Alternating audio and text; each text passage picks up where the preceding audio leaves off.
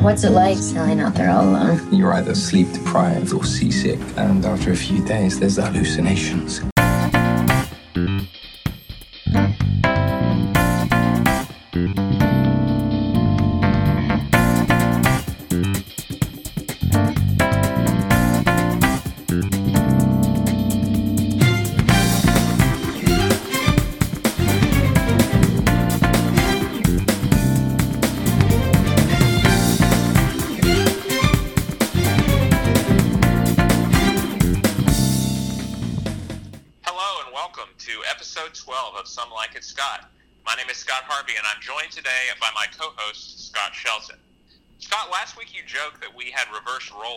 You were recording from the south while I was uh, further north, but this week we actually have reversed roles, as you can tell, because I'm doing this intro that you usually do.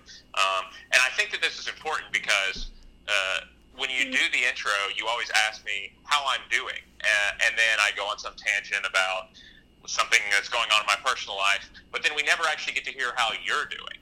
And, and maybe that's partially my fault because I, I'm just being a bad friend and not asking how are you doing.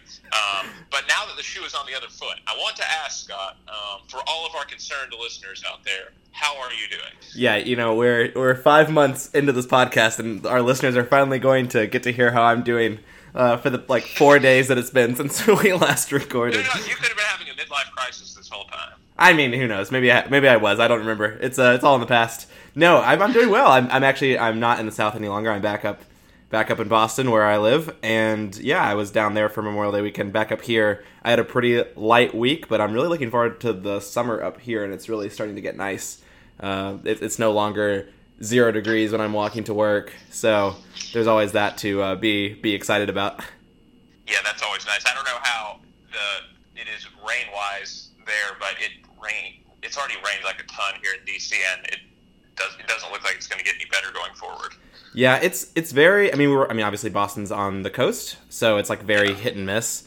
Like it, it's not like Tennessee where I feel like they just predict rain every day, and sometimes you get it, sometimes you don't. Um, Right. Up here, it's like oh, there's like a couple days in a row where you'll get rain because it's all just like one storm on the coast, and then and then other days where or like and then there might be literally weeks where it doesn't rain at all, um, which is nice. No, I. I it, it's still not quite summer yet. It's like getting close, but the temperature is pretty like consistently in the 70s, which is like my dream.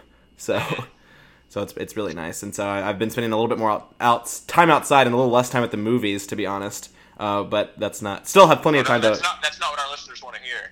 Well, no, I, I, I so I just don't have much to add like outside of the movies that we're doing now. So or I've, Yeah. I've, I'm watching like fewer TV shows. Maybe is probably is actually probably the answer.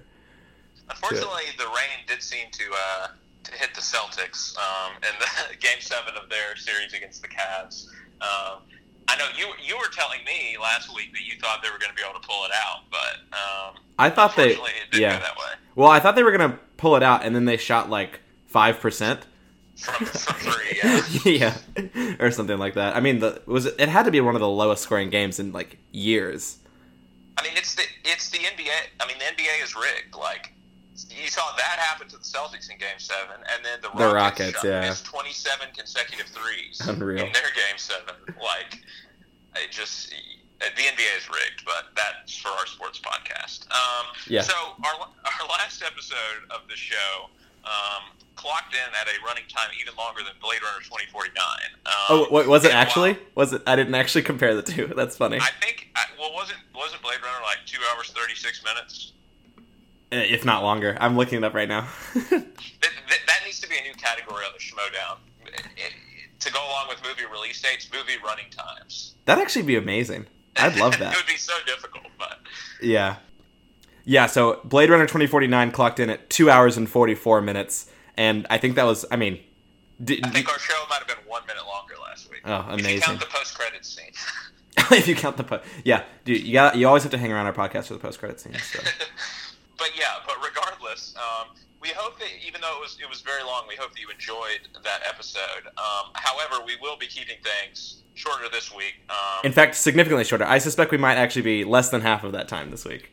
Yes, uh, knock on wood. But we have only one movie to discuss this week, uh, and that movie is Adrift. So, without further ado, why don't we jump right into it? Let's do it. Adrift um, is the latest American feature from the Icelandic director Baltasar Kormakur, whose recent credits include the Mark Wahlberg thrillers Two Guns and Contraband, as well as Everest, which uh, I never actually saw Everest, but um, like Adrift, it's another movie which is based on a remarkable true story of survival. Um, and among his uh, among Kormakur's um, Icelandic credits is this movie called The Deep, um, which I also have not seen, but uh, just looking through his filmography caught my eye because it, it's about a fisherman who must survive in the ocean after his boat capsizes. So very similar to what we're dealing with here, and, and with that in mind, he seems like a natural choice to direct uh, this movie, which is based on the book Sky in Mourning uh, by Tammy Ashcraft.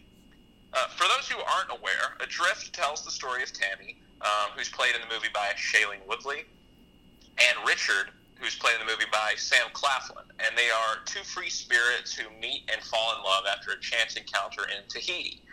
Uh, Richard is a sailor, and he and Tammy soon plan to sail the world together, but their plan is complicated when two old friends of Richard offer to pay him to sell their boat to San Diego while they go to London to deal with a personal matter. Richard agrees, and he and Tammy set off for California, not knowing what awaits them. And what does await them is a massive tropical storm which badly damages their ship and leaves Richard severely injured. Stranded together at sea, the two must work together to survive, even as things seem to grow more and more desperate. Uh, now, Scott, I don't know about you, but I actually wasn't even aware of this movie until I saw the trailer um, before Infinity War, I believe it was. Um, but I have to say that I had pretty high expectations going into it um, because I thought that the trailers um, looked really good. Um, I like movies of this type. Like a couple of years ago, we had The Shallows, which is a, another similar type movie to this, and I, I, am a big fan of The Shallows. Um, and I'm also a big fan of Shailene Woodley. Was that with so Blake I, Lively? Was that The Shallows with Blake Lively? Yeah, with Blake Lively. Got it. Um, and I'm a big fan of Shailene Woodley, so I thought this looked like a home run to me. Mm-hmm. Um, but before we get further into my thoughts on whether or not this movie uh, met my expectations, uh, I'd like to hear what your general impressions are of Adrift. Yeah, absolutely. So Adrift for me, I think I'm like you. I don't really remember the first time this movie came across my radar, but I feel pretty comfortable saying it, it was when I saw the trailer before Infinity War. I don't remember remember it before that, and it definitely wasn't on my radar like early on in the year. Right. And like you, I'm a I'm a big Shailene Woodley fan. I I know a lot of people might have been familiar with her from being on it was the ABC Family show. Yeah, the, the Secret Life of the American Teenager. Right. I never watched that show, but I came across. I, I watched her for the first time in the Spectacular Now and was, uh, you know, instantly captivated by her performance in that. And coming into Adrift, like you, it reminded me of several other films. Although what came to my mind was All Is Lost. The Ro- was it Robert Redford? course. yeah. Robert Redford. Robert Redford. Uh, because I think that this movie, well, we'll, maybe we'll talk about this, but I think this movie really tries to riff hard on some of the themes in that in that film. Of course, of course, Robert Redford is alone; he's the only actor in that movie, so it's a little bit different. But I think that it, it's a very similar uh, vibe to me. Granted, I, I haven't seen The Shallows, so maybe it would also resonate with me what you've described. But for me, Adrift, I I didn't know what to expect like I already mentioned, Shailene, I'm a big fan of Shailene Woodley. I uh, pretty much at this point always expect good things from her between The Spectacular Now and then Big Little Lies uh, of uh, last year, year before. And unfortunately, yeah, I guess I, I, I hadn't, I wasn't familiar with Sam Claflin, and I, I haven't bothered to look what else he's done. But this movie, just for the for vast parts of it, um, I'd even say maybe like three quarters to four fifths of this movie, I just like really wasn't feeling it. It didn't vibe with me very much. I thought like this movie like should have been, in my opinion, a pretty like emotionally overwhelming movie, and it just wasn't. I just didn't feel much for a lot of this film. In the last, so in the last, which we'll get to, I'm sure at the end, but in the last ten to fifteen minutes, uh, things changed a little bit, and I thought that it- it really started to hit home and resonate with me more at the very end. But for, you know, 80 to 90 of the 95 minute runtime, I was just left kind of sitting in my seat, like, not really sure what to feel and knowing that I should be feeling something, but I wasn't. And part of that was because the narrative structure of this film kind of was constantly plucking me out of the moment.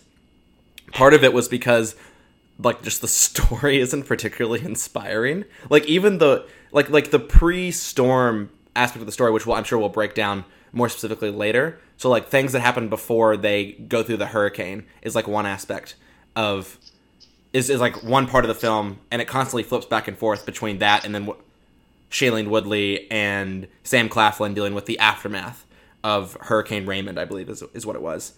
And for me, the switching back and forth most of the time didn't work. I mean, granted, I think it also would have been difficult to go straight through this film without like any sort of breaks either. I just think there's like maybe not a good way to present the story, and part of it because it's like the especially the pre-storm story is just like like as cliche as it possibly could be, mm-hmm. and there's like there's nothing original about it. There's nothing like interesting about the story either. It's like all right, two people randomly meet, they fall in love, and they're just gonna like go on a ship, and like even the parts that like could be interesting, which like aren't spoilers, I don't think, but like the aspect of Tammy, played by Shailene Woodley, like Tammy's family situation back in California, like they just managed to not make that interesting at all, and like that is the most interesting part of her like background. And yet it kind of just glosses over this part, and I'm not sure like what they would have been able to make of it anyway, but it was still to me the most interesting part of her character, and it's just like never really discussed, and it never comes up after the storm. Uh, so, I mean, that's an example. I know I'm, I feel like I'm kind of rambling on here, but basically, to kind of sum things up, I find the narrative to be really uninspiring. With that being said, I do think that the last like five to ten minutes really hit it for me, and like what I felt like I should have been feeling the whole time, I really felt at the end. So I, I will give it credit for that. Maybe your experience was different. I'm sure you'll get into it in a second. And then, as meh as I thought Sam Claflin was, I still thought Shailene Woodley was fantastic in this movie. I don't know if you if you're gonna agree or disagree with me there, but I still think her performance was really strong. It's just unfortunate that it's like surrounded by other things that aren't. And unfortunately, I think that it probably isn't one of her best performances, but it's still the best thing about this movie. Yeah, so I mean, I have to say I agree with a lot of what you were saying there. Um, I was extremely disappointed um, after my high expectations for this movie. Um, and, you know, like I said, I went into it with high expectations. I thought, you know, this is going to be, th- this looks like it could be really good. But the thing about true story movies, too, is that even if they, like, the worst case scenario usually is that they play it really safe and it's just kind of mediocre, okay. Um, you don't, you know, you don't see a lot of true story movies which are just bad because they at least have, I mean, they at least have an interesting story, or otherwise this, you know, story wouldn't be put being put to film. Um, but like this movie was borderline bad in my opinion. Um, I think that the exactly what you said about the narrative structure, like it, it completely takes you out of any sort of emotional resonance that this movie might have, and um, which is why for me to, to, to, go, to go on that point which is why for me the yeah. end when they're when they no longer can flip back and forth it's like the last five or ten minutes that's when it, it finally hits me. The emotional weight of the movie finally hits me. Yeah and the thing is like i'm not opposed to this type of storytelling in another movie but like it didn't it just didn't seem it seemed so out of place in this movie. Like i don't know what purpose they were trying to serve by um, you know, flashing back and forth between what happens pre-storm and what happens after the storm. Um, like we don't even see the actual shipwreck until the end of yeah end of this movie. Mm-hmm. Um, and well, you see it. In the very first scene is actually the shipwreck. Well, yeah, actually, the first scene I thought was spectacular. Um, yep. The the first shot of this movie, which by the way, for me, you you like Shailene Woodley's performance the best. The best thing to me is the cinematography by Robert Richardson, which is incredible. Um, the first shot of this movie, like, I had chills. Like when it looks up, basically, it, it, it, we it opens up on this floating, standing water in the bottom of the boat, and there's all this debris laying around in the water, and then there's Shailene Woodley's like raincoat is like face down, and then all of a sudden she looks up, and you realize, oh, there's Shailene Woodley like laying amidst this debris. I thought it was like an amazing shot, Mhm. um, and like there are tons of amazing shots in this movie. Like shortly after that, there's one where she's standing on the deck as like the waves are just crashing behind her, and like you can just see, you know, you see it going on, and I mean, like. So all credit to Robert Richardson. I mean, he's been doing this for years. He's got three Oscars. He obviously knows what he's doing. Um, and but yeah, I mean, back to what um, we were talking about, the, the narrative structure. I mean, I think it really takes you out of the moment. Um, and, and like I was saying, I don't think it really serves a purpose except, like, I mean, there is a twist in this movie, and we won't get into what that is until later because that would be spoiler territory. Um, but like, I was thinking, you know, like, are they doing this to sort of mask the twist until like the end of this movie? But I still think that they could have just told the story in a linear fashion, and the twist would have been, been the exact same. Like they could have done the exact same thing with the twist. Um, and you know, you said that you thought maybe it wouldn't quite work with, with the linear storytelling. I mean, to be honest, I think it would have been fine. Um, and, in fact, Well, it wouldn't have been any worse than what it was. Yeah, yeah. Um, I think that it might have even benefited it Mhm. because then what maybe we could have spent more time on the shipwreck and on the aftermath of that instead of trying to share time with what you, as you as you rightfully pointed out, I think is is a very uninspiring romance between these two people. Like there were points in this movie where I was like, "Am I watching a Nicholas Sparks movie right now?"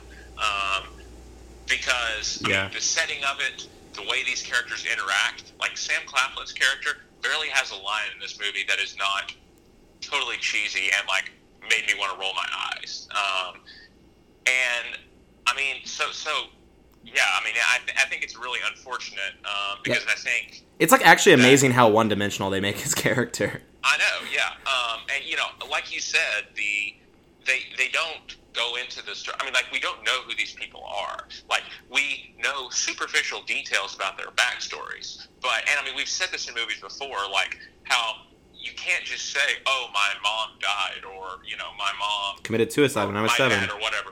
Yeah, yeah. In the case of Sam Claflin's character in this movie, that's what happens. But you can't just say that. Like that's not. It's a throwaway line. It's a, it's literally a throwaway line in this movie.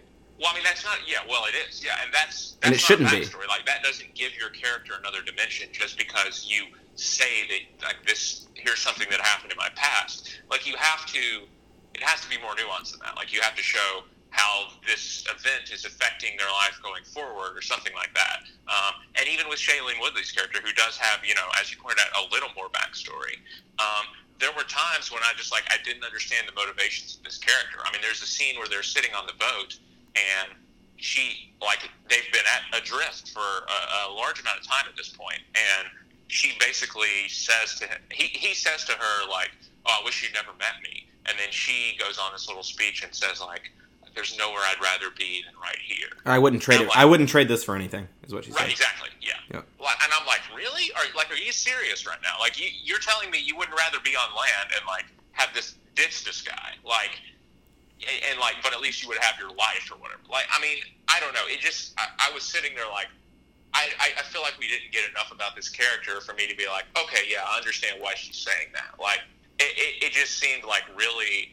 It, I mean, it was really cliche, really cheesy line, and it just didn't make sense. Like, it, considering the plight that these characters are in at that point in the movie. Um, you know, I do think that maybe the ending is like you know it, it improves a little bit. Like It also, Uh, yeah. I mean, I know we're it's maybe it's a little frustrating for listeners because we're dancing around the ending right now. But I think the ending does kind of justify some of the things that I was like really confused about in terms of the post storm narrative.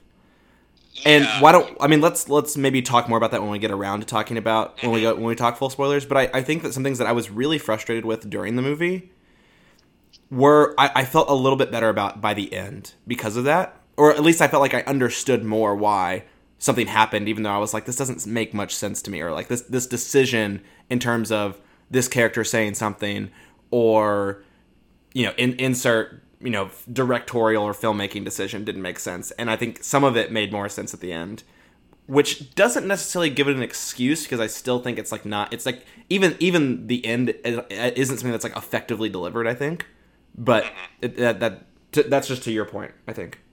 yeah. I mean, I think that maybe there are details like in the interactions between these characters Yep. uh, that maybe make more sense after the you know the reveal, but I still think that the overarching problem of the the narrative uh, really sucking all the suspense and tension out of this movie, Mhm. um, like is still there, is still present. Like I don't think the the ending really does away with that. And I mean, I think it's a shame because you look. I mean, again, to bring back the Shallows, like that was a movie that just told its story in a very linear fashion.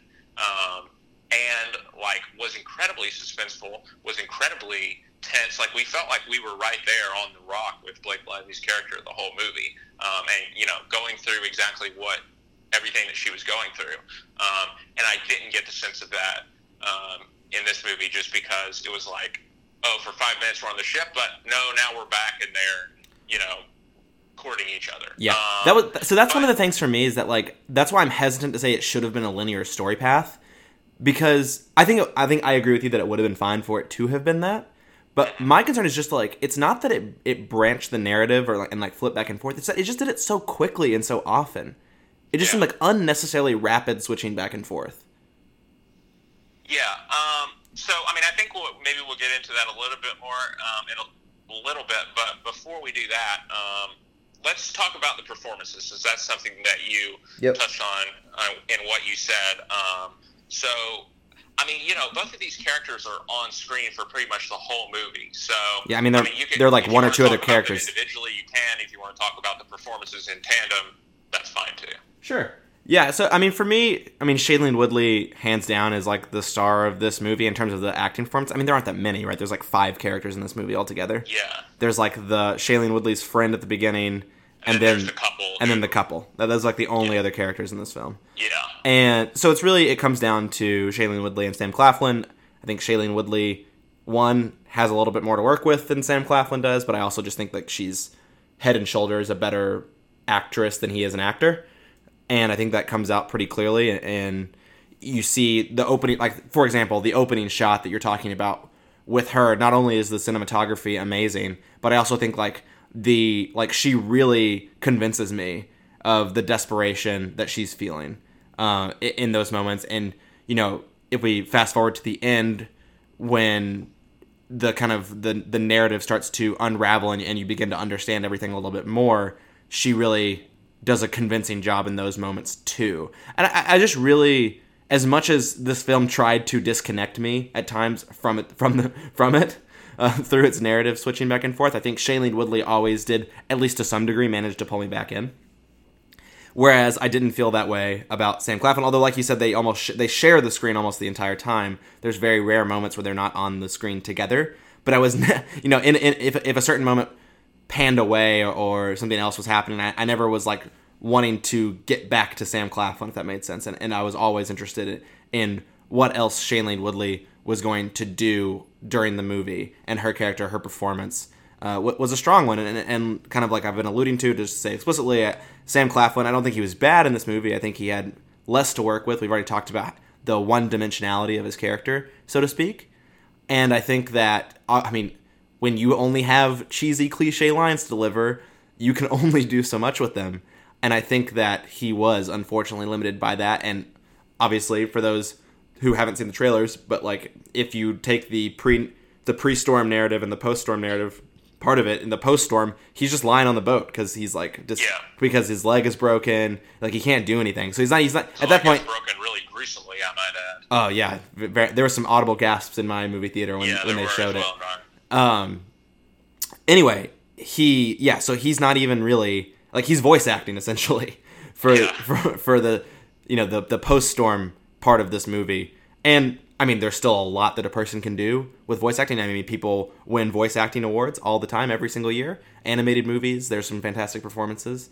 And but but it just limits what he's able to do especially when you see that it's a live action film and he's just lying there and having to express things through his voice and through his facial expressions which you know even that are somewhat limited in this movie because of you know the effect that the sun is supposed to be taking on you know his skin and things like that. So the the makeup done there it I guess helped helped out the performance, but it, it was just tough for him. I think it was tough for Sam Claflin to really, if he has true uh, acting talent, it, this wasn't a movie where he was going to be able to show that off.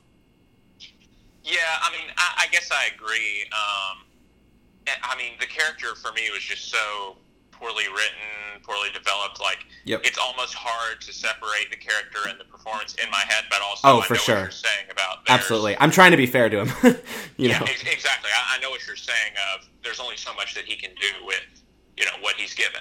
Um, but yeah, I mean, I thought, and the It's probably it's probably why Miles Teller didn't agree to do this film, like because he was the one originally that was supposed to be in this role. Really? Oh, I would have watched the crap out of that. But um, Yep. I mean, that was that would have been the spectacular now part two. Well, you know, Um, you know they've been in like four films together, right? Like three or four films. yeah, all the Divergent movies they were in together. Yeah, he played the brother in those. I think. Right, I But, forgot about um, But for yeah, but as for his performance, I mean, a- another thing about his character too is that he, this character is like the perfect human being. Like we don't really see any sort of faults that this character has. Um, he just like he always says the right thing. He always does the right thing. He's just like this. You know, he's like this perfect person that just comes along and sweeps Shailene Woodley off her off of her feet, um, which is just you know, frankly, not realistic. As much as you know, romantics at heart are going to want to watch this movie and say, "Oh, I want to." I'm gonna. I, I just have to find my Richard. Um, I don't think you're going to find your Richard. I mean, what's Um, what's crazy about this is that that's totally their intention, and like I didn't I didn't even it didn't even have that effect on me. I'm just like, Yeah. yeah, like okay, he's a perfect guy. I guess I get why Shailene Woodley is like, or like Tammy is falling in love with him, but like. I, I I wasn't even left feeling like oh I want to find someone like Richard. Yeah, yeah. I mean, this this role could have been played by literally anybody um, in the exact same way that Tim Claflin played it. But and then as for Shailene Woodley's performance, like I think that it is good in the post-storm narrative. Like I think you know Yeah. what she's asked to do there is is not easy, and I think that she does it very well. Yep. Um, you know, in the in the way that like a Robert Redford or a Blake Lively, you know, has done in the movies that we've mentioned. Yep. Um, but in the pre-storm narrative, you know, I again, I didn't think her character really did much for me. Like, I, in fact, I, I at times, I just it seemed like she was just playing her same character from the Spectacular now. Yeah, so th- that's a good point actually. I mean, when I was thinking about like this, when I was thinking and talking about her performance, I was kind of thinking the post storm and, and had forgot and wasn't even thinking about the pre. I think that's a really good caveat to make about that because there's nothing. I mean, like I can't emphasize that like there's literally nothing interesting about the pre storm narrative. Yeah, um, and you know, it, it's hard when they're working off of a true story. Um, but surely these people were more interesting in real life than they were in this movie. Like, I have to hope so. And even if they aren't, like, maybe that's an area where you can take a little more creative license um, as a writer. But, um, but yeah. So uh, the pre-storm narrative just didn't work at all for me. Like I said, it really felt like a Nicholas Sparks story.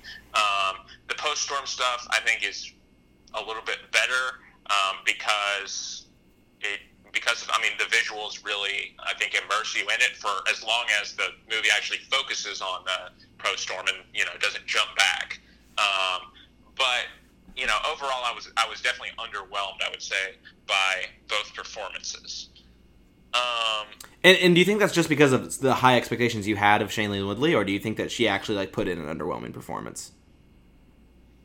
it's hard to say. Um, at, you know, for for Shailene Woodley, I, it's probably that it's probably more my expectations being tempered a little bit. Okay. Um, because, like I said, I think she does the post-storm stuff really well. Um, which is, I mean, you know, frankly, I expected that most of this movie was going to be like the survival story. Like, I didn't, I, I really didn't expect that, like, almost half the movie was going to be devoted to their romance. Agreed. Um, That's it. Surprised me how much time was spent on it. Yeah, so I wasn't even expecting to see really that level of Shailene Woodley's performance. Um, so, you know, maybe that's why I'm coming down a little more negative on it. But, um, yeah, I, I think that she has definitely done better work and, and will do better work um, Yep, than she does here. Um, but now, why don't we move on to talk about, um, you, said, you know, you've sort of talked about the themes a little bit of this movie, and I mean, survival is something that it shares with a movie like All Is Lost. Um, but then, of course, we also have love um, in, in the in the romance between these two characters. Like, how did how did you think that these themes were handled in the movie? Yeah, so I think that our listeners might be able to intuit what I'm about to say based on our conversations already, but I think that it handles the theme of. I mean, if you, as much as you can box in, I, do think there are two parts of this for for at least the love theme, right? There is the the pre-storm, like part of the movie, and then there's the post-storm part of the movie where you see a different dimension of that theme. The pre-storm one is terrible. I mean, we've already talked about. it. I don't think we need to spend any more time um, talking about how un like how just we just didn't really feel the two of us at least did not feel very much uh, with respect to like the love story that is taking place, the romance that is taking place before they set sail, before they hit Hurricane Raymond. But then after, I think that it, it really it shows another dimension of it. It shows another dimension of Shailene Woodley and to some extent Sam Claflin really trying like really trying to not only survive because I think they're these two themes in the post storm are baked together, but also a different kind of love uh, that we saw than, than what we saw in the first part, or I shouldn't say first part of the movie, but the pre-storm part of the movie because it's not the first part. Um, so I think that for the second part, I thought the themes were more interesting, and then also for me why the second part, again, the post-storm part, not the second part, the post-storm part is more interesting is because you have this exploration of what these two characters. I think pr- just because of the ability of Shailene Woodley versus like the disability of of Sam Cla- Sam Claflin, and you know the, the injuries that he sustained in the, in the storm. Uh, it shows like what one person is willing to do, not only to save themselves, or in some in some cases it might even harm themselves, um, in order to not only survive but to help this person that they love also survive.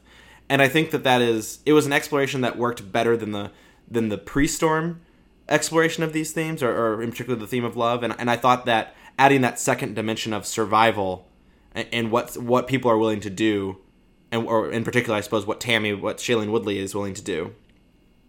It made the, the the it made me think a little bit more. It made me appreciate a little bit more what was happening on the screen, whereas it did nothing for me in the in the pre-storm narrative. Yeah, well, uh, so I, here's my thinking. I'm not, I won't beat up anymore on the pre-storm narrative because I think I've said my piece about why I don't think it works. Sure. Um, and and you know, consequently, why the theme of love isn't really well handled here. Um, As far as survival, like I think that this will get a little bit deeper into like what I, my problem with the with the plot with, with the you know the Yeah. interchanging narratives. Okay. But I think that I didn't get the true desperation that these characters were feeling because of the way that the narrative jumps back and forth, and and Okay. you know as we've kind of said, rips you out of the moment. I mean, we have these moments where. Um, you, you know, they, they will jump back to the post-storm narrative, and we'll have a little title that says Days 18 adrift. days adrift, 28 days adrift, like however many days adrift they've been. And well, first of all, not only does it like skip a huge amount of days, like it's jumping like 10 days at a time practically. Um, Yeah, especially toward but- the end, uh, toward the end, it's it's it's it's skipping a lot of days. At the beginning, it's a little bit tighter, but Yeah, but like that's the only way that we really know how long these characters. Like my legal writing professor always says, "Don't just tell me, show. Don't tell me, show me." And I think that that's what this movie should have done. But it just it, it content to say, "Oh, they've been adrift for 28 days," and then you know it showed we we see a scene, but it's not real. Like you don't feel the desperation. You don't feel like you've been adrift for 28 days with them, just because you know the movie is so jumpy and jumps around so much. Um, and Yeah. that was something that I thought that other movies, again, I'll come back to The Shallows just because I think it's a good um, comparison point. I mean, that movie takes place over like two or three days, um, whereas this movie takes place over like 41 something days. forty-one days. Yeah, but like I, the, the sense of desperation and the sense of, you know, if something doesn't happen quickly, this, you know, they're going to die, um, was so much more palpable in The Shallows than it was in this movie. Um, and, you know, I think that like it's like what we're getting basically in this post-storm narrative is just snapshots of the, you know, the the whole process. And I'm not saying I want them to go day by day and be like, on day two, we found no fish. You know, like it doesn't have to be like a diary like that. Yeah. But you know, have a more prolonged sequence that really puts us in the shoes of these characters and lets us feel, you know, the desperation and, and you know, lets us feel, hey, these people are going to die if something doesn't happen quickly. Yeah, yeah, and to um, your and to your point, I think that's I think it's a really good one. And it's not something that I explicitly thought of until just now when you're talking about it. But I can totally imagine. I agree that it might even be more. It might be more powerful if, if they have something that, that I'm thinking about. Like what I'm thinking about right now is a kind of montage of. Or, or let me back up. I think some of the moments where I feel the most desperation uh, from them in, in the post storm narrative is when Shailene Woodley's character is like just trying to figure out where exactly they are on the map, for example. And I can like imagine a montage of like it's almost like a I don't even know how to describe it, but it'd be like a like picture picture after picture of her just like each day trying to figure out where they are and like mapping on a map and like getting more and more like frustrated by like how not on like not linear their path is. You know, just something like that where you can see the day by day progression in mm-hmm. her frustration with because I, I did at times feel her frustration with like either being unsure that she's like able to figure out exactly where they are in the in the Pacific Ocean or if the if the current and the wind is just screwing with them so much that they can't track a straight path. Those are the Yeah. moments that I felt were like the most anxiety or i- i- most it best conveyed to me the desperation and, and that is saying something because I think I agree with you for the most part that this film doesn't necessarily inject a lot of desperation into its viewers but that's just an idea that I had just now. Yeah, and uh, uh, to your point, the same along the same lines, like the scene where there's a ship that actually comes right by them, um, but doesn't rescue them. But like, even though Shailene Woodley shoots off a couple of flares, um, you know, the ship just keeps on going. In fact, it almost just like takes out their boat. It comes so close to them. Um, Well, I thought that was a hallucination. I thought that was supposed to be a hallucination. Okay, I don't know, um, but perhaps it was. Um, but yeah, was a moment. Regardless, that was a moment where I felt, Yep. you know, really desperate for these characters. Like, you know, here's exactly what they've been hoping for. Here's a boat coming by, and still nothing happens. Yeah. Um, but another, I mean, another thing, another. I mean, and I don't know if this is something that goes along with the true story, really, but like the supplies on the ship. Like I never really felt like they were in danger of like, oh, we're running out of food or anything. I mean, first of all, they're actually killing fish, or at least Shailene Woodley's character is killing fish um, to eat for food, and then like they, you know, they have all they have it. It seems like they have a, a, a pretty good stockpile of food. Um, Yeah, it's hard to tell. At, at one point in the movie, and like it's weird because you know when it's jumping between days, it's like on one day she goes down and she finds peanut butter. On another day, she goes down and she finds a bunch of other cans of stuff. And I'm like, why aren't you going down and just pulling everything out? Like, why are you like, oh well, it's been nine days. Let's go look if there's anything else downstairs. I agree. Um, that, was- that, that was something that really confused. That that that also really confused me. I didn't fully understand that. I didn't understand their food supply. Although I would say that like one one to go back to the desperation point. I think that like her sacrificing her like vegetarianism for survival Yeah, was a, was big. a, was a big thing for me, and I appreciated that. But also your, I mean, your point that you made just now about how like 20 days deep or whatever in this, you're like still f- managing to find like new supplies on this ship that you didn't. I mean, like I get it's not their ship because it's their it's their sailboat. It's sorry, it's the couple sailboat that they're sailing to at San Diego, so you're not super familiar with everything. But it's weird that only now you're like pulling out the couch cushions and seeing like the storage Yeah. And like when you're talking about survival, like that's a huge thing. I mean, you know, we can we can lament the plight that they're in at being stranded at sea, you know, it, with seemingly no hopes of rescue. But the fact of the matter is, if you got food and water, you're probably not going to die at least um, for a while. Um, so, uh, you know, I think that's another thing that really goes towards the urgency of this movie. Um, Yep. Like the, really the urgency of their situation.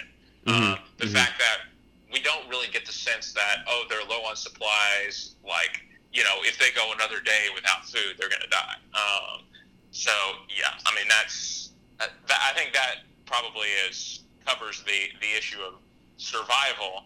Um, Sure. so, since we've danced around it a lot, why don't we just go ahead now and jump into the spoiler for this movie? Um, Yeah. So, if you haven't seen it and you're wanting to see it, um, you know, skip ahead about 20 minutes uh, or so. Um, Just look at the time codes. gonna- Look at the time codes. yeah, look at the time codes. Even better. Um, because we're going to talk about the spoiler now. Um, yeah, so basically what we learn is that um, Shailene Woodley's character has been hallucinating since the shipwreck happens, and uh, Richard actually died um, when the when the shipwreck happened, and he has not been on the ship with her the entire time. Yeah, so in the Um, opening scene of the movie, we actually see him die. It's like actually the first thing you see in the movie. Mm-hmm. Because you see his body float to the bottom of the like his head hits the whatever the the mast. I guess I'm not even sure which it is, and Yeah, his then we see it body. later. Yeah, I mean we see the full thing and we understand. Oh, that's what I saw at the beginning of the movie. Yeah. and he like and his body just floats to the bottom of the ocean and i thought that was i was so i was really confused because i also thought that like oh like in the opening scene i was i was like well that's weird. Like how is that well one how is that jacket floating to the bottom of the ocean if there's not anything in it? And so i was like kind of suspicious from the beginning but then i like forgot about it whatever. I was like okay fine like he survived. Cool. I don't know how he survived, but he survived. And when it finally, when the reveal finally hit at the end, when when you see her finally say, essentially say goodbye to the hallucin, like when she, re- I guess she realized she was hallucinating, or or something like that. It's it's the point in the movie basically where we see the shipwreck happen in the pre-wreck narrative. Like we we Yeah. get up to the point where the actual wreck happens. Yeah, it's And the end of the movie. After we see that, Yeah, no, I was just saying like I I was trying I, I was more just theorizing one of the things that I was kind of wondering is like when did she realize she was hallucinating him? Or like did she know all along? Is something that was like I don't know if it like the movie needs to explain it, but I'm curious. I'm curious.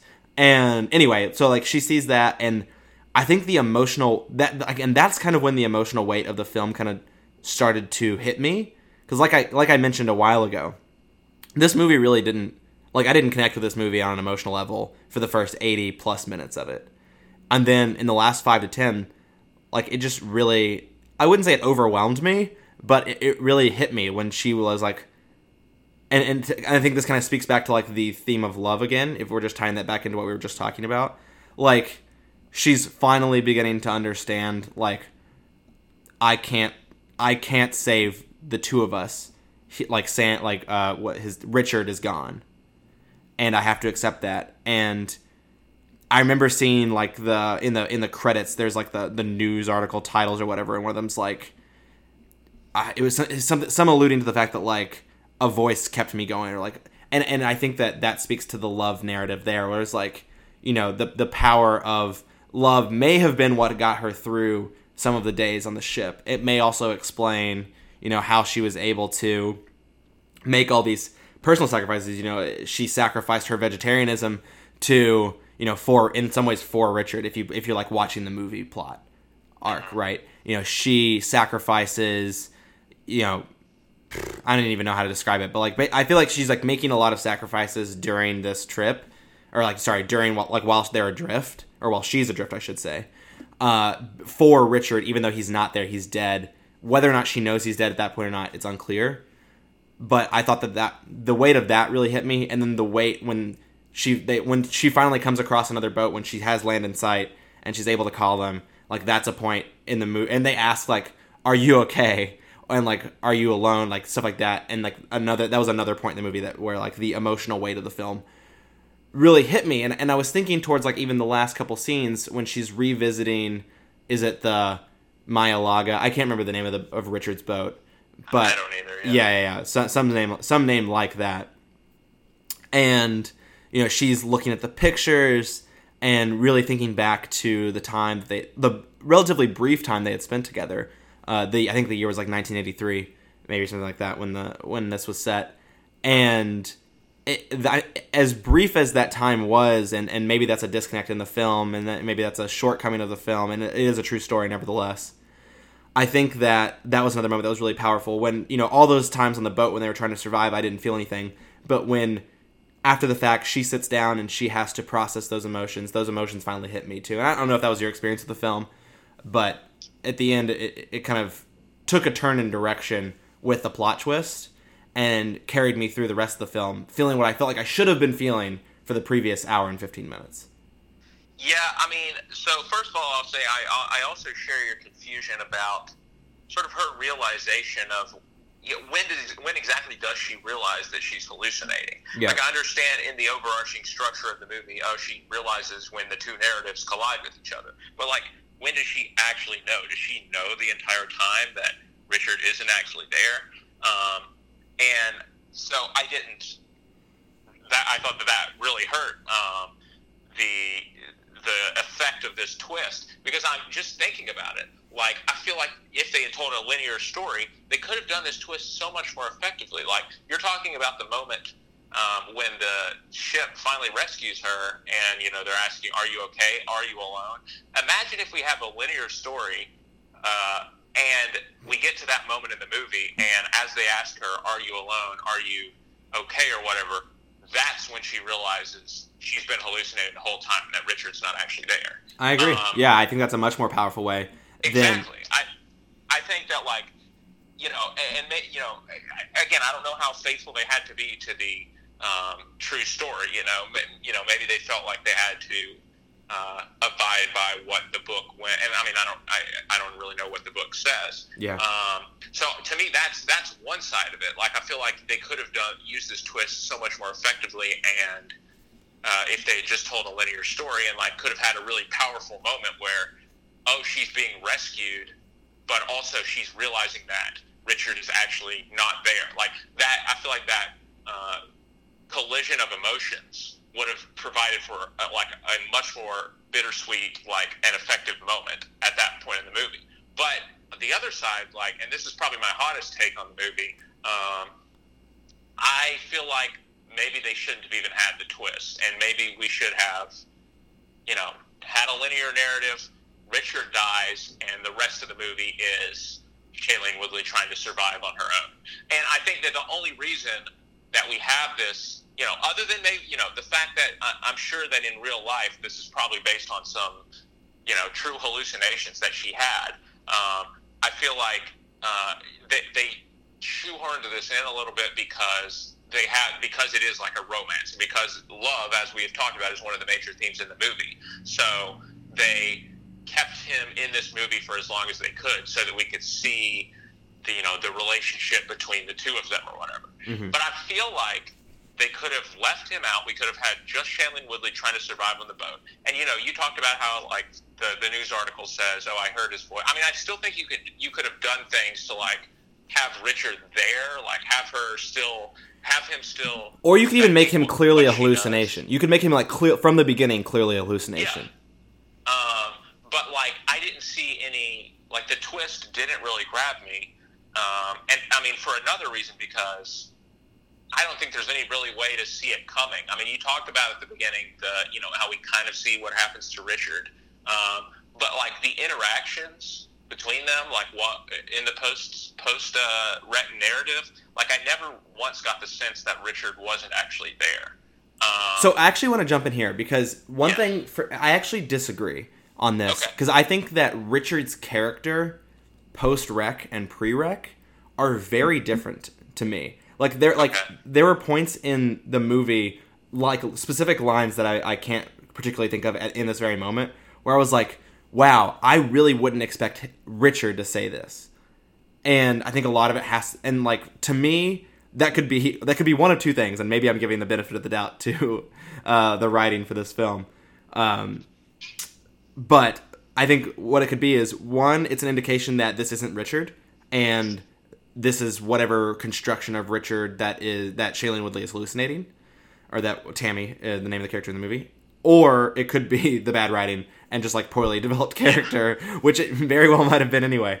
But my there like there's like several lines where I think we, you mentioned one already where like I wish that you had never met me so that you wouldn't be in this situation. Like I don't think Richard would ever say that. Like the prereq Richard would ever say that. I don't think the prereq Richard would be would would say like he said something to her oh like we're not gonna make it. Like we're not gonna survive. And there's like that there's an exchange between the two of them where she's like crying and saying don't tell me that. Like tell like lie to me. We're going to be okay. Like i don't think Ri- like richard would say that. Like there were just moments here and there where things that he says in the post wreck where i'm like wow this is like not consistent with the richard that i feel like i've been getting to know in the pre-wreck uh the pre-wreck plot Yeah, I, I definitely see where you're coming from there. Like, I do think that some of the some of the more pessimistic like opinions that he voices in the post um, narrative aren't exactly consistent with what we get from him pre-wreck. And maybe, I mean, maybe this is a movie where if I went back and watched it a second time, I would pick up on things. You know, kind of like The Sixth Sense. Like, Sure. you don't pick up on these things when you're watching. And so maybe that's a sign that maybe the twist was actually effective because all the clues were right there and I just wasn't picking up on them. Um, somehow I don't feel like that's the case. i mean i don't i don't feel that way either even though i, I did just kind of defend it a little bit but i don't i mean i personally don't feel that way Yeah, but I mean, you know, that was just another reason for me why I feel like the twist didn't really work or wasn't necessary. Um, I totally agree to your point. I agree that like all the all the positive things that I talk about happening after the twist, like I, I don't think the twist is what made it is what made it better. You know what I mean? Like it just it just so happened that like, all right, you finally understand what was going on, and so now that I understand, I can emo- like I can emotionally experience this movie. Uh-huh. Or you know exactly to your point, I think it's a really good one that like there are at least there are other ways that would make more like more make the film more coherent that do not take away from like the post twist unveiling. So like you're talking about like a linear delivery or like a different delivery of the hallucination. Like all those things I think would still maintain the emo- like the emotional impact the movie had on me after the after the realization that Richard is a hallucination. But would make the film better if in like other aspects. Yeah, that's what I'm saying. Like, I don't, I don't really see why they adopted this disjointed narrative. Like, I feel like they could have just told a linear story and achieved probably an even more powerful effect. Um, Sure. And I, I mean, maybe that's my ultimate criticism of the movie is that um, not only does the does the narrative not work, but it just seems kind of unnecessary. Sure. Okay, so with that, um, I think we've pretty thoroughly covered this movie. We've we have Um, beaten this very dead horse. Yes, we have, much as the uh, storm in Adrift uh, slowly uh, wore down The Hazana.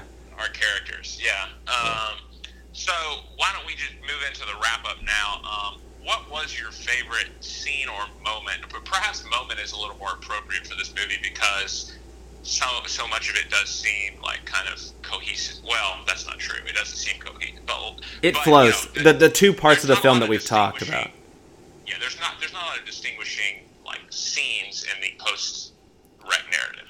I agree. Yeah, I think that we're going to say the same thing here, but I think that the opening scene of the movie is the best one because unfortunately, the movie peaks in its opening scene, um, for better or for worse. Like you said, even even the emotional impact of the end of the movie that I've talked about for me, it's I still wouldn't say like that's the best scene. It, I suspect that you're going to say the opening scene is yours. I mean, you talked about the cinematography, you talked about the emotion that you, that is kind of portrayed by Shailene Woodley, is acted out by Shailene Woodley in that opening scene. To be different, because we've already talked about the scene, I will say that another scene that I've briefly mentioned or at least alluded to already is I really appreciated, even though I wouldn't say it's like it's not my I wouldn't say it's my favorite scene by any stretch, but like I appreciated the scene after she's finally rescued. She goes back to Tahiti to to go on the on the boat, and she sits down and she's you know she's she's looking at all the pictures on the wall, uh, a couple, a few of which are obviously include her, and then she there it, this the it kind of seamlessly cuts toward the beach that they went to. Uh, I forget at what point in the movie, but pretty early on. I think it's like maybe their first time taking the sailboat out together, and she like takes the ring off that he had given her and takes the f- the white petaled flower and kind of just the sig- signifying obviously letting go of him. Um, and I appreciated that. It was a it was a nice touch at the end of the movie. That was a scene that really emotionally hit me pretty hard, uh, which a lot of this movie I've already talked about did not. But that just to be a little bit different from what I suspect your favorite scene is going to be.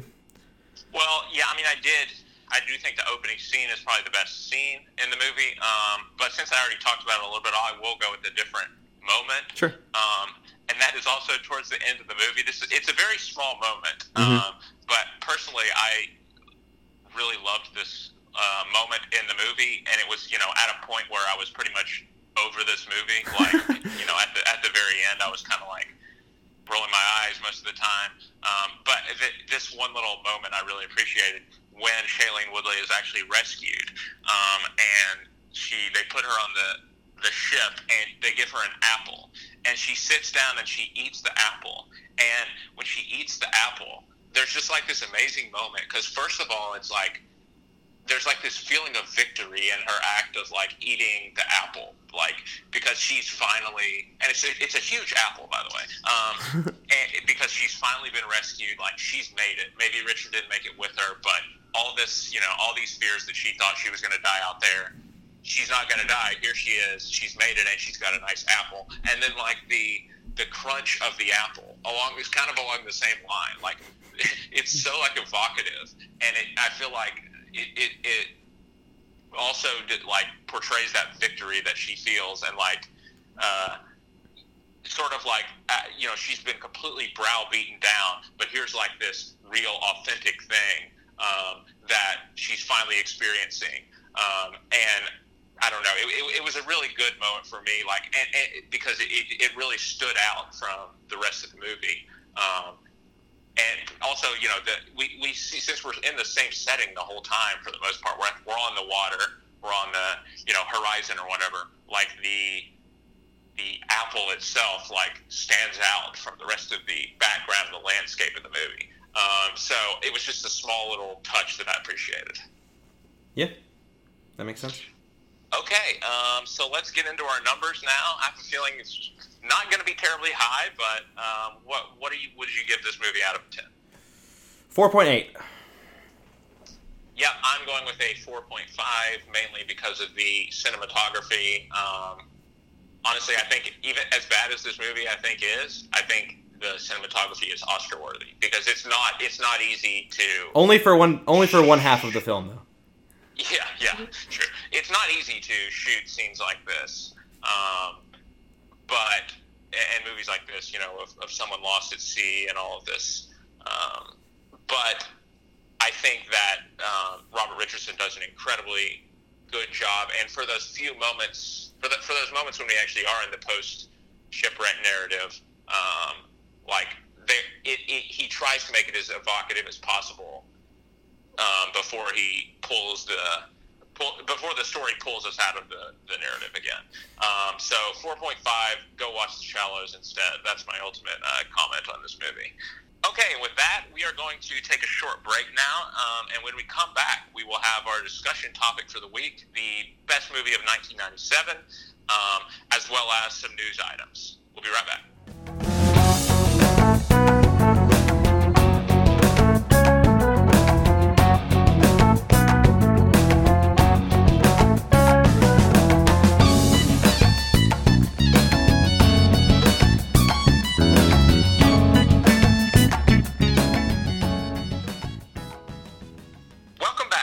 Episode of Some Like It Scott. Uh, now, Scott, on our last episode, we deviated from the theme we had been using for our discussion topics um, for, for a little uh, detour.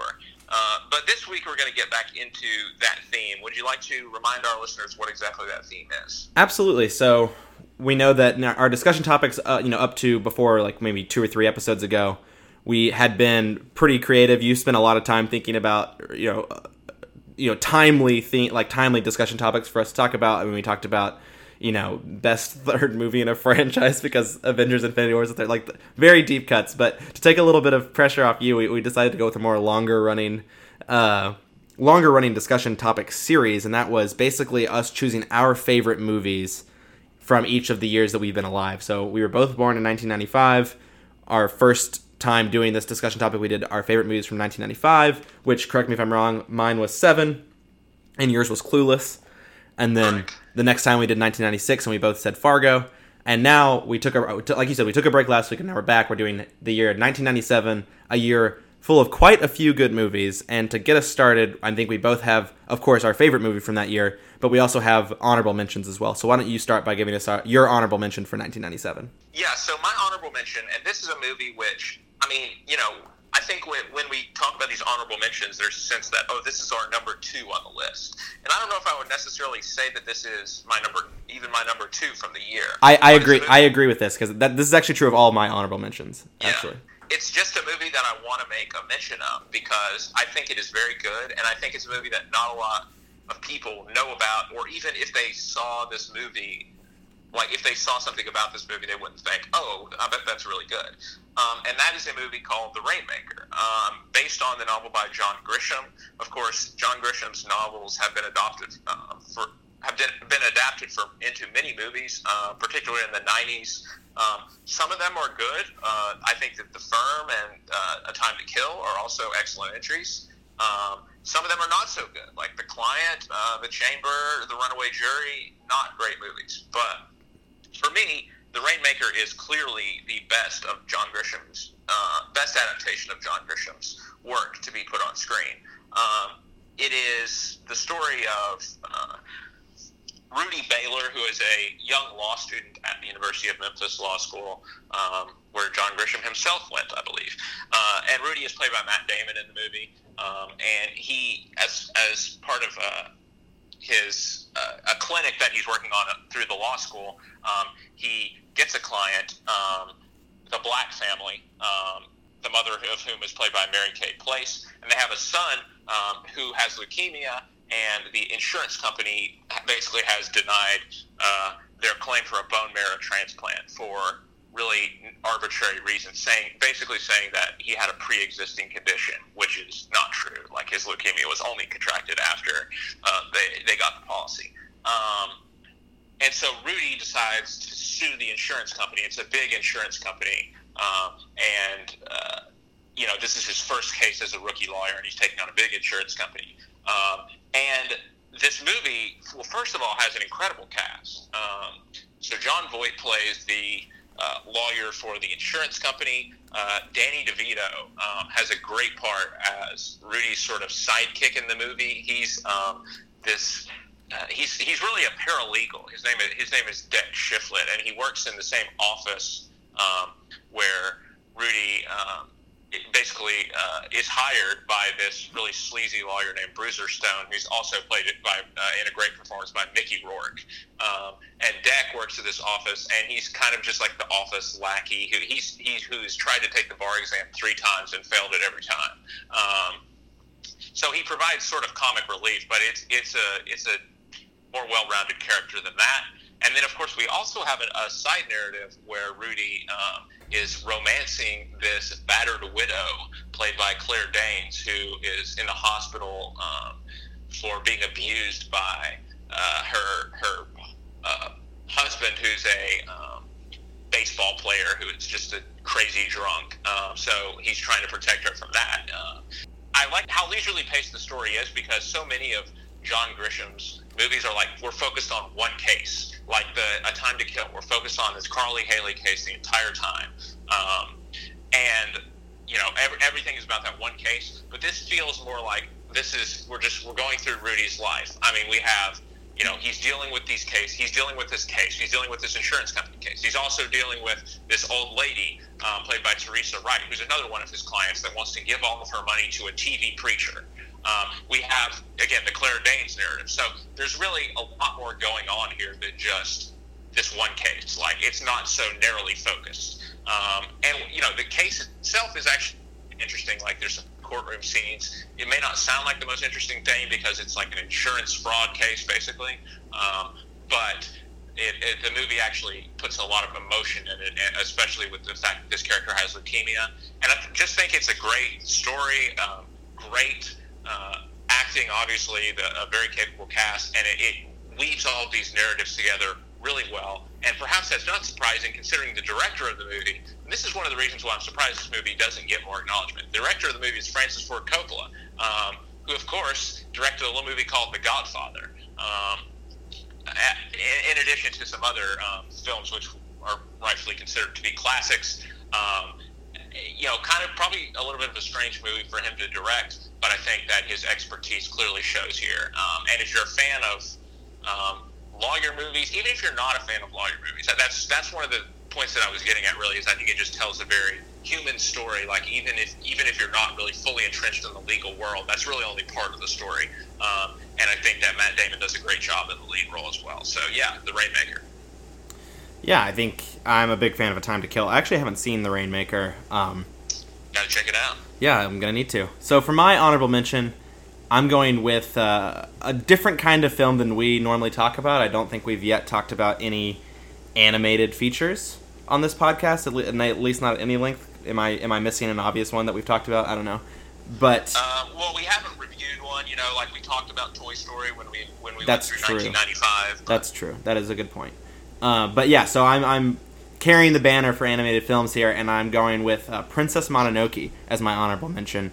Uh, directed, produced, etc. by, or sorry, I should say produced by Studio Ghibli and uh, Toshio Suzuki, but directed by the, I think, fair to say, infamous Hayao Miyazaki, who only recently. I, I don't know that infamous makes it sound like controversial. That Um, that's that's actually a good point. He, the famed director. yeah the renowned Hayao Miyazaki. Yes. Yeah, definitely. Uh, only only the most positive connotations can come with Miyazaki's name when it's attached to anime, like, you know, anime and Japanese feature films that are animated, and I think he is the greatest animation director. Definitely in the debate. I'd have to sit down and think about whether there are any other ones that I'd want to throw in there, but for sure, I mean his his volume of work, which spans you know Castle in the Sky, Kiki's Delivery Service, My Neighbor Totoro, uh, Princess Mononoke, and then of course what many consider his his best, uh, Spirited Away. He's just an, incredible director. There's also The Wind Rises, which is his last film that he did before he retired. But anyway, uh, Princess Mononoke came out in 1997 in the summer. I'm not sure if it was released in America in 1997. In fact, I think it actually might not have come out until 1999 in America, but it was it, it was a 1997 movie. Uh, the English version has Billy Crudup and Claire Danes, so another Claire Danes shout out there. Um, Hey, yeah, and then I'm trying to think who else. Billy Bob Thornton, I'm pretty sure voices someone in this movie. Gillian Anderson, I'm I'm also pretty sure is the voice of of a character in this movie. So a lot of for the English version, you know, for for listeners of this podcast, some very recognizable voices, some very recognizable names. Also, I'm totally dumb. Like we talked about Isle of Dogs, that's an animated movie. Jeez oh yeah, yeah, I can't believe we forgot that one. so anyway, uh, yeah, so I think a very recognizable mo- uh, uh, names in this film for English voice voice acting here, and i it's just a it's not his favorite. It's, it's definitely not my favorite Miyazaki. That would have to go to, to either Kiki's Delivery Service or Spirited Away, but a movie worth mentioning just because uh, I'm not sure if, if Miyazaki will ever come up in another one of these, and, and Mononoke is one of is a really good movie and one of one of his earlier pre Spirited Away uh, works of, of film, and I thought it just worth mentioning here. Yeah, I'm ashamed to say that Miyazaki's movies are a big hole in my um, movie experience. I've not actually ever seen one of his movies. Um, Not even one. So, Oof! Wow. Not, okay. not a single one. I, yeah, I know. I, like I say, I'm ashamed to admit that because he is considered by many to be the master of animation. But your praise for Princess Mononoke and many others' praise for you know his other films um, only reinforce uh, my my want and my need to see um, some some of his uh, classic film. Absolutely. Well, we can we can try to fix that.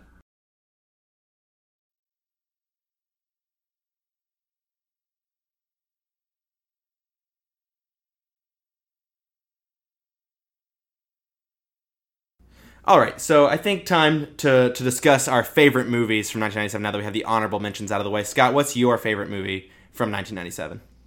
Yeah, I have to say this was a fairly easy choice for me. Um, there is a, definitely one movie which stands above the rest of the pack um, for me. For uh, in terms of uh, the the movies from 1997, which I have seen, um, and you know, this is again another movie that has stood the test of time.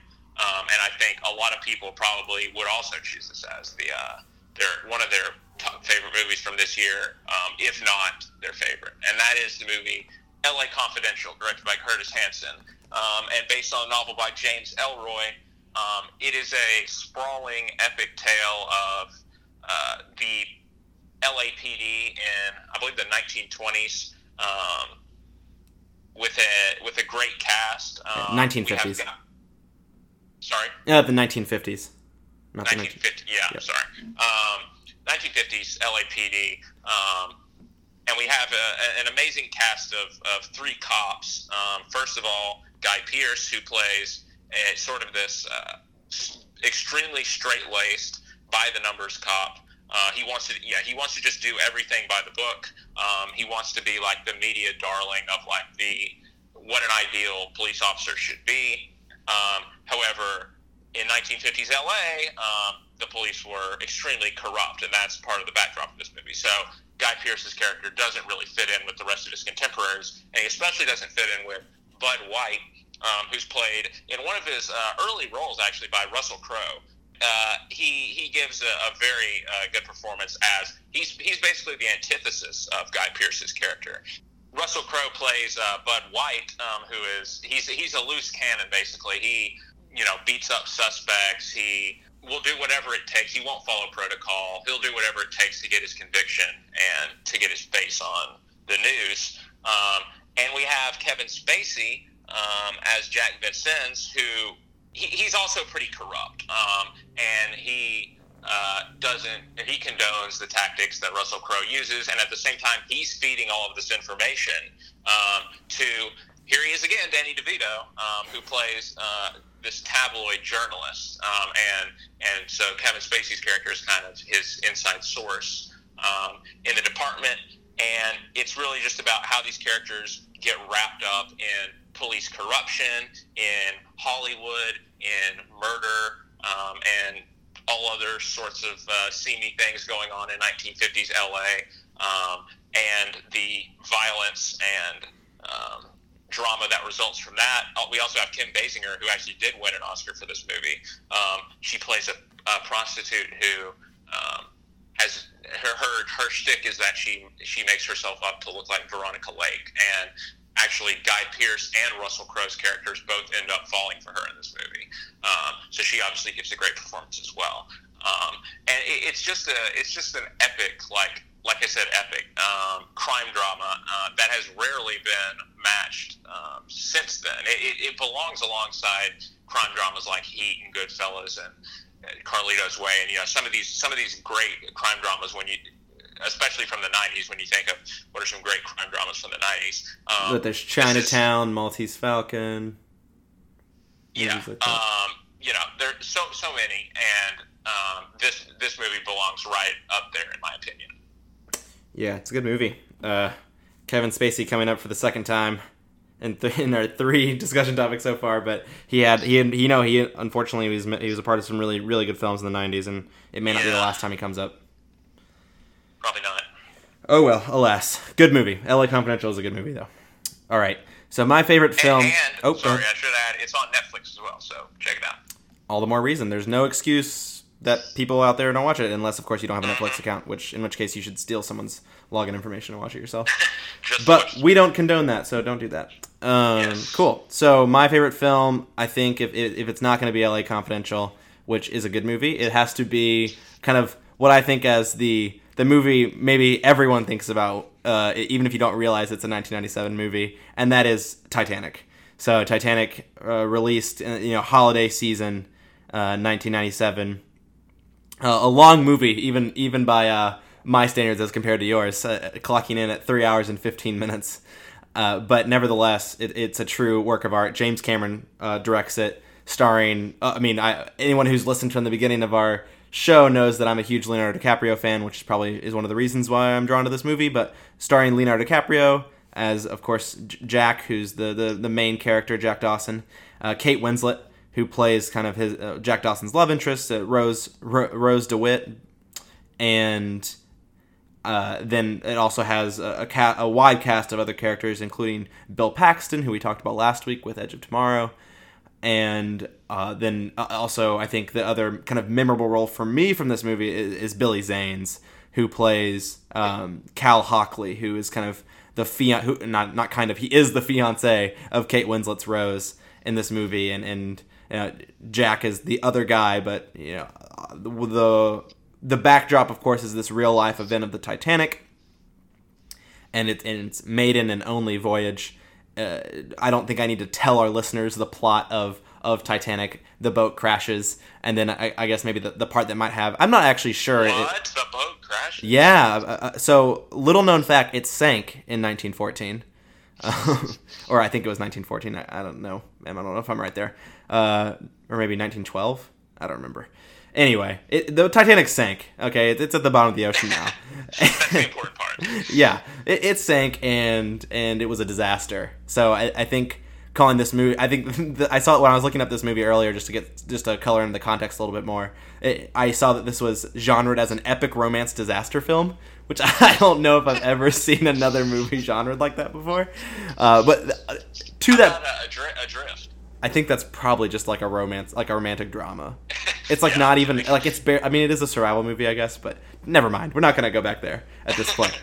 I don't need to revisit that when we're talking about Titanic. yeah certainly not Yeah. So anyway, so ba- basically, against the backdrop of these real life events, are I'm not actually sure if this is a true story or not. I've never actually looked it up myself, but I assume it's not. I think it's historical fiction. the romance Yeah, the romance isn't real, yeah, right? it's it's not true. Okay, yeah, that's what I thought. Cool. Anyway, but against this backdrop, you have this romance between Kate Winslet, who is engaged to be married to Billy Zane's character, uh, coming across this, you know, lower class, uh, essentially all but stowaway on the ship, and that's Leonardo DiCaprio's Jack Dawson, and it's not an upstairs downstairs kind of kind of experience, but you do get this. You, you have the mix of the upper class sensibilities which Billy Zane represents, and what we'll say is the blue collar person which Leonardo DiCaprio represents. And I think this movie just does such a wonderful job portraying the romantic aspect of this movie between Kate Winslet, between Leonardo DiCaprio, and also in, including between eh, with Billy Zane, who who is this person who maybe uh, the outer shell of which is someone who is very desirable, who you know comes from a good background, he has money, he promises a secure future, but is someone who like isn't a very good person as we see this movie unfold. And I just really appreciate I mean, the incredibly memorable scenes that often are now kind of riffed upon and made fun of in other movies. Rightfully so, I think, as well. But for the time, so memorable, so authentic. The acting performances from the lead characters are fantastic. And uh, that's only played out by the fact that it was nominated for 14 Academy Awards. It it went up against LA Confidential in a lot of categories, and I think beat it in all of them. Yeah, I think I think it that year. Yeah, I don't remember how many it won in Academy Awards, but I mean, it didn't win 14 Academy Awards. I'll tell you that much. But it didn't win any acting Oscars. I, I think it, might, it probably won like nine. I mean, that sounds right. I'll take your take yeah. your word for it. I think, um, actually, no, it, it won 11. It won 11 okay. Academy Awards. So yeah, I mean, it's just it's just a remarkable film. Uh, James Cameron, as he may be maligned these days for Avatar, and this is I mean this is some of his best work. It's just an, it's a, it's just a wonderful film and and it's not one that I revisit very often because it is such a it's such a commitment to sit down for 3 hours and 15 minutes to watch it. But it's yeah. it's a really good movie. If you haven't seen it ever before, it, it's absolutely worth seeing and and to boot, this is 1997, early 1998. This movie made 2.2 billion at the box office. Yeah, and I mean you talk about how scenes from this movie are still spoofed. Like I think that just shows how iconic it really is. That, Absolutely. Like, you know, I was two years old when this movie came out, but I know like the I know the the my heart will go on scene. Like yep. You know, as well as any scene, any scene in any movie, and like you know, people from younger generations than me, you know, are, are familiar with that scene with other scenes, you know, with Paint Me Like One of Your French Girls and all these other moments in the movie. Um, Absolutely. Which have, have now just become, you know, household sayings. Um, and yeah, I mean, you know, it's such a, it's, it is so long, it is such a spectacle that not everything in the movie works for me. Um, but you know that you cannot deny the effectiveness of that last hour to an hour and a half is some of the best special effects filmmaking like of all time. Um, you know, Adrift has a great shipwreck in it, but it doesn't hold the candle to um, what we get in the last part of this movie. And also in the cast, you you uh, you neglected to mention Kathy Bates as the unsinkable Molly Brown, who I oh. also think gives a great supporting performance. You're right, uh, and unsinkable is just such a such a great adjective for this movie. Yes, it is. um, but yeah, so I mean, you know, this is a movie that will be uh, watched for centuries to come, and rightfully so. I think, even if it is not, not nowhere near perfect for me. Yep, definitely. All right, so those are our favorite films from 1997. Next time we'll be going through 1998. And, and I should add, if you're listening and you think that we forgot a great movie from 1997, um, tweet at Scott or I um, and let us know what movie that is and why you think it's the best of 1997. Yeah, I mean, we recognize um, that. We, I mean, one of the films that we haven't mentioned is Good Will Hunting, which did come out in 1997. I have to admit that and Scott made you made your guilty admission that you haven't seen a Miyazaki film. Uh, it just in terms of I don't I mean I'm not terribly embarrassed to not have seen Good Will Hunting, but I have to admit that I haven't seen it, and it's it is a movie that I probably should have seen by now. I mean, I think it's good. Like, I don't think it's near the best of this year. I think it has, you know, good acting, and you know, obviously it, Matt Damon and Ben Affleck made their name with this movie. But I don't think it's any. Yeah, Robin Williams. Well, yeah, I mean Matt, Matt Damon and Ben Affleck, like this was this was how they actually made their name. Oh Robin yeah, yeah, yeah. Was an established name at this point, but yeah, but he. I just meant like Robin Williams is incredible. Yeah, um, from what I hear. But but yeah, I mean, I don't think it's by any means like an essential essential movie. Um, uh, you know, some other movies that I thought about too from this year. Um, also, two other courtroom dramas. Like I was surprised to see three really good lawyer movies that came out in this year. You know, we have The Rainmaker, of course, The Devil's Advocate, which is just a really bonkers movie directed by Taylor Hackford. Which, if you haven't seen it, with Keanu Reeves and Al Pacino, uh, actually one of Keanu and Charlize Theron as well. Actually, one of Keanu's better performances, in my opinion. Um, I'm actually kind of a Keanu apologist. I think he's pretty good in a lot of movies, but um, but he plays a young lawyer who goes to Al Pacino's firm and basically finds out that Al Pacino is actually Satan. Um, so it's a crazy movie. Um, and then also Amistad, which is you know the true story of a of a um, slave rebellion, directed by Steven Spielberg, I believe. Um, and stars Matthew McConaughey and Anthony Hopkins. And the, the, the closing argument scene uh, with Anthony Hopkins playing John Quincy Adams is like one of the greatest courtroom scenes in a movie. Um, so, yeah, check all those out as well. Before we uh, conclude this episode, uh, Scott, uh, I think we have some news items that we missed out last week and maybe a couple more new things that have come up this week. Sure, yeah, we can speed through some of these. There's a lot, and I don't know if we have much like commentary to provide on a lot of these, but some of the things that have come across our wires, respectively. Uh, first up, this is a little while ago now, but relevant to the solo release, the next anthology movie, or at least uh, uh, I shouldn't say maybe not the next one, but but an anthology movie that will be made in the near future is a, Boba Fett movie, which you had some hot takes on on Twitter. I saw, and then there, there's been rumors for a while. and I think these rumors persist that there might be an Obi Wan movie happening, but the Boba Fett one has now been confirmed. Yeah, I mean, what I said about the Boba Fett movie was I think that it'd be like making a movie about Millard Fillmore if you had to make a president a movie about a president. Like I, you might end up being good, but like there are so many more interesting stories and interesting characters that I think you could uh, make a movie about in the Star Wars universe. But yeah. you know, I who, who, who knows? Maybe this movie will shut me up. Yeah, I also think that like that's just like I don't know if that many people would agree with you. I think Boba Fett's a pretty beloved character in the Star Wars universe, in spite of. Interesting. Yeah, I mean that's just my take, and I, uh, there have been a lot of books written about Boba Fett, like pre. I know none of them are like canon now, but in the original extended Star Wars canon of, of, of books, Boba Fett yeah. is a very, a very. I mean, I think pretty often written about character, and I think he he still maintains maybe not amongst the younger generations who didn't grow up with the original movies, but I think he was very popular after you know his appearance in episodes five and six, uh, Empire Strikes Back and Return of the Jedi. Yeah, I guess I'm just mainly thinking of young Boba Fett from like Attack of the Clones, which is not a great character, yeah. but J- J- uh, Jango, you know, Jango dies, so you know he's got to give him got to give him something there. Yeah, we will see. Yeah, well, yeah, like you said, we'll see. I think that other people, I'm not gonna, I'm not gonna disagree with you. I think there are other stories that I would personally be more interested in hearing.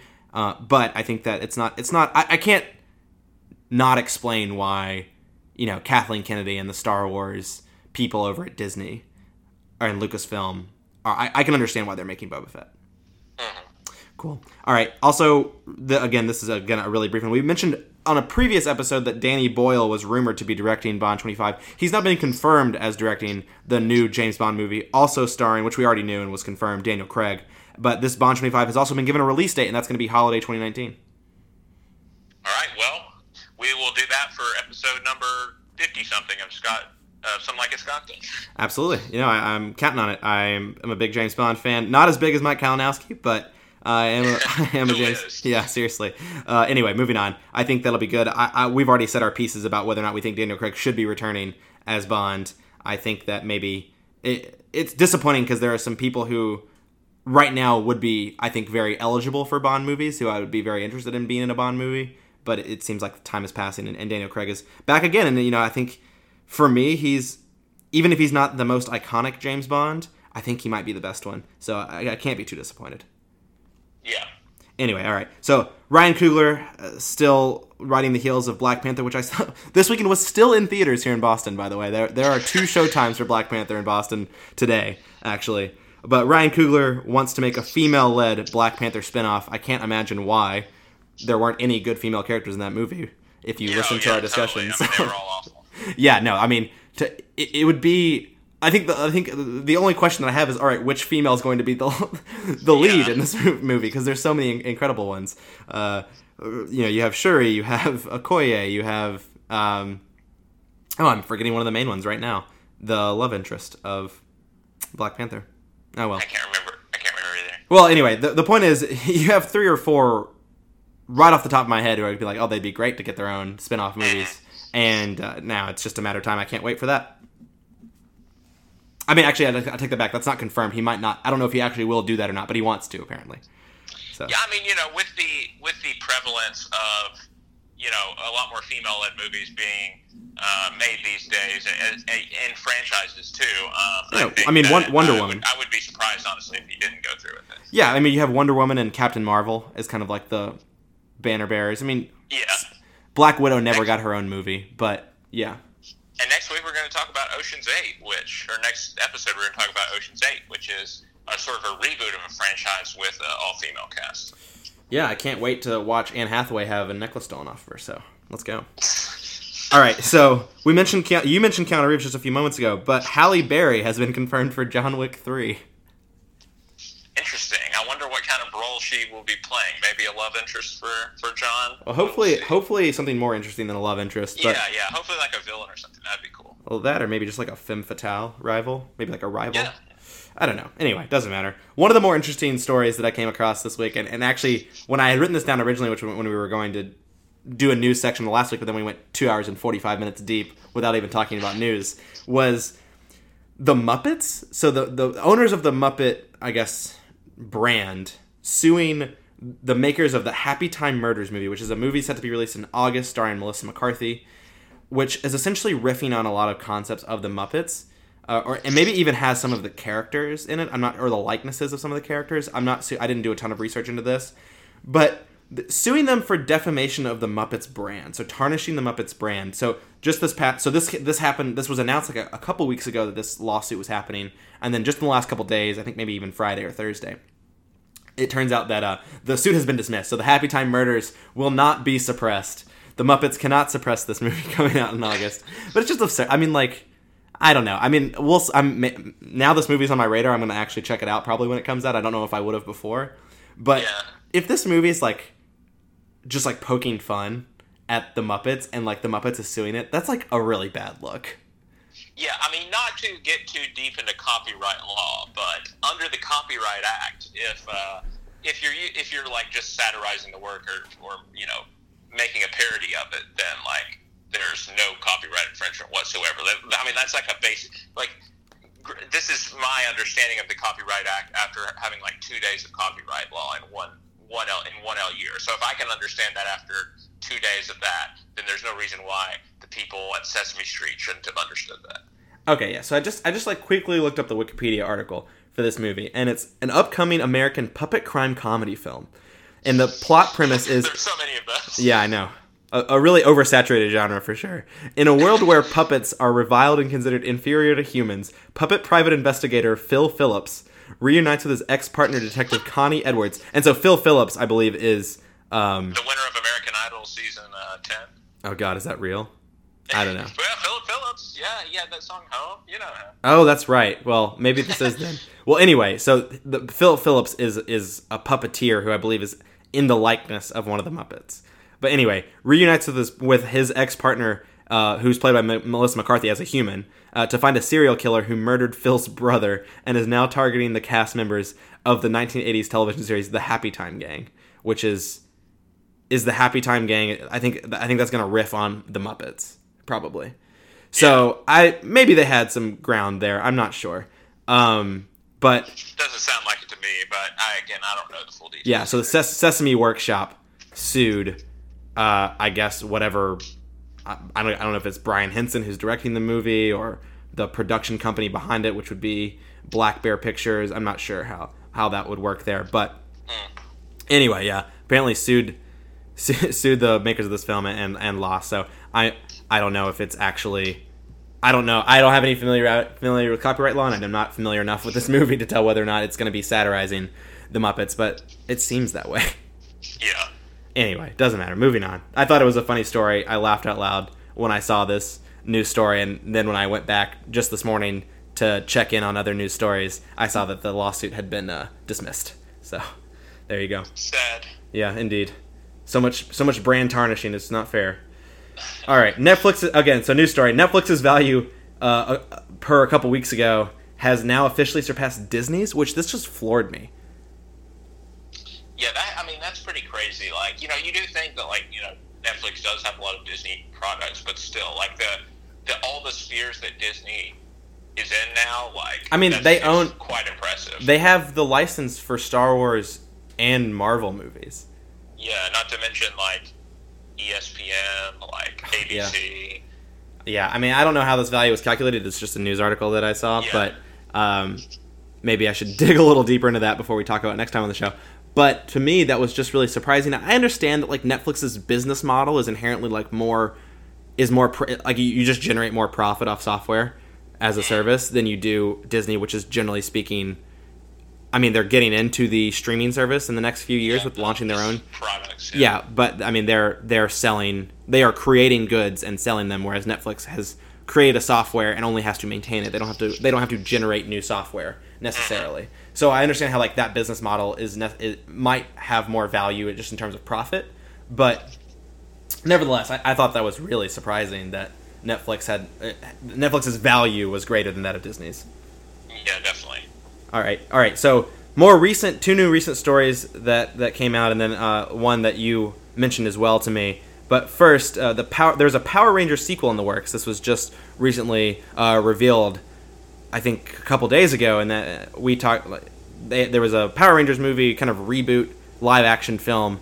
I believe it was last year, but it might have been 2016. But I think it was early 2017, and it was like moderately successful. I, I was telling you off air that I watched it for the first time a couple weeks ago, actually, on a plane on a flight back to Boston, and I thought that that was a perfectly enjoyable way to experience that movie. It was not great, but it was satisfying. It was an, it was it was good enough for for a Yeah, the, plane.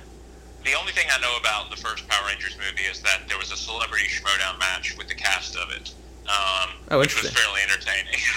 um, Cool. But other than that, I only know from my childhood years watching the television show. But you know, maybe I'll have to catch up with the first. Eh, I don't know. You have to do that if it's convenient, but I wouldn't. I wouldn't go out of your way. Okay. Yeah. Anyway, so moving on, more relevant probably to our listeners or something that they might care more about. Andrew Lincoln, star of The Walking Dead, uh, revealed this past week that he will be leaving The Walking Dead after next season, which is season nine, which is big news for this franchise. I think this is really big news. Andrew Lincoln's one of the few people who's been with this TV show with this franchise since the beginning. Yep. Who's going to be around to yell "Colonel" now, like in every single episode? Yeah, I don't know. I, I I'll admit that I fell off very early on in this show. I fell off after the Yeah, first season. Uh, but I know The Walking Dead has been, I mean, it's nearly been a decade now. So it's Yeah, it's it's a, spin off and everything. absolutely yeah. So and then last piece of bit of news before we wrap up here, your most anticipated movie of 2017, or sorry, uh, for of 2018 might still be getting released this year, but has gotten a big pushback. Yeah. Um. So this, yeah, I'm gonna have to anticipate it a little bit longer, I guess. Uh, and the- movie is Under the Silver Lake, which was is the new film from David Robert Mitchell. Um, his next movie, his first movie since It Follows, which I'm obsessed with. Um, and you know, I thought the trailers looked really promising. In fact, it was scheduled to drop on June 22nd, so just in a few weeks from now. Um, but apparently, the it didn't play. It played to mixed reviews. It can, um, which you know, I mean, if they're just mixed, like I don't think it necessarily requires a, another cut. And maybe this isn't even the reason why another cut. Um, or, or, or even if David Robert Mitchell is, is doing another cut of the movie, we're not really sure. But the release of the movie has been delayed now until December seventh. Um, and so, yeah, I mean, I I'm willing to wait. Like uh, like I said, this is my most anticipated movie of the year. Um, I have faith that David Robert Mitchell will do great things with this movie. Um, but it's you know it's a shame that we have to wait a little bit longer. Um, I, you know, I'd be interested to know more about what the, the criticism of it was. Um, but regardless, I think the end product will probably probably benefit from having this extra time. Yeah, I mean, very rarely would it. I think can anyone ever say that a movie doesn't benefit from having more time? Yeah, But it's some people might ha- be concerned that it's being delayed six months just three or four weeks before its release date. Or I, I'm sorry, I don't remember which date you said, but you know, n- very not very far in advance of its release Yeah, date. yeah. Of course, at the same time, it is it's A24, right? Right. Yeah. And like So they have not had a bad movie like that I can even think of. So, and I mean, Hereditary, which is their current project out right now, is like playing to rave reviews. People are calling it like the modern day Exorcist. well, it's coming out. It's coming out next week. It's not out yet, but Yeah, well, it's a lot of reviews are coming in for it already though. Um, but yeah, so I mean, a, a, I think A24 is uh, uh, probably the best studio working right now, and production wise, um, like that in terms of they're just making consistently interesting movies. Um, and I, you know, I think that that's another fact which is probably encouraging, even though this movie has been delayed. It's probably encouraging that it will turn out okay in the end. absolutely. Well, okay, so I think that should just about do it um, for this week's episode of Some Like It Scott. Scott, where can our lovely listeners find you on Twitter? You can find me at, at s shelton 2013. I don't tweet that much. Uh, I mainly just retweet and, and reply to yours when I feel like uh, when I feel like it. But I don't know. Who knows? Maybe maybe some people. Won't... not a leader. Oh, sure, we can call it that. Yeah. um, and you can find me at Scarfy Dent. I do tweet rather frequently, um, so we, we, you get both approaches to Twitter from from us. Um, Absolutely. But more importantly, we hope you have enjoyed this uh, episode of the show. If you have and you'd like to support the show, please don't forget about our Patreon page. There are a lot of different tiers you can subscribe to on there and, and donate a little bit. Um, but if you choose not to support our Patreon, that's okay too. Um, we would still love it if you would subscribe to our podcast on iTunes as well as um, an Apple Podcast, as well as rating and reviewing it, so that we continue can continue to grow our listener base. Um, and we hope to be back for our next episode, on which we, we will be reviewing Ocean's Eight and the new Pixar uh, sequel, The Incredibles Two. Uh, for now, though, I'm Scott Harvey. Uh, for Scott Shelton, we will see you next time. Thanks, everyone.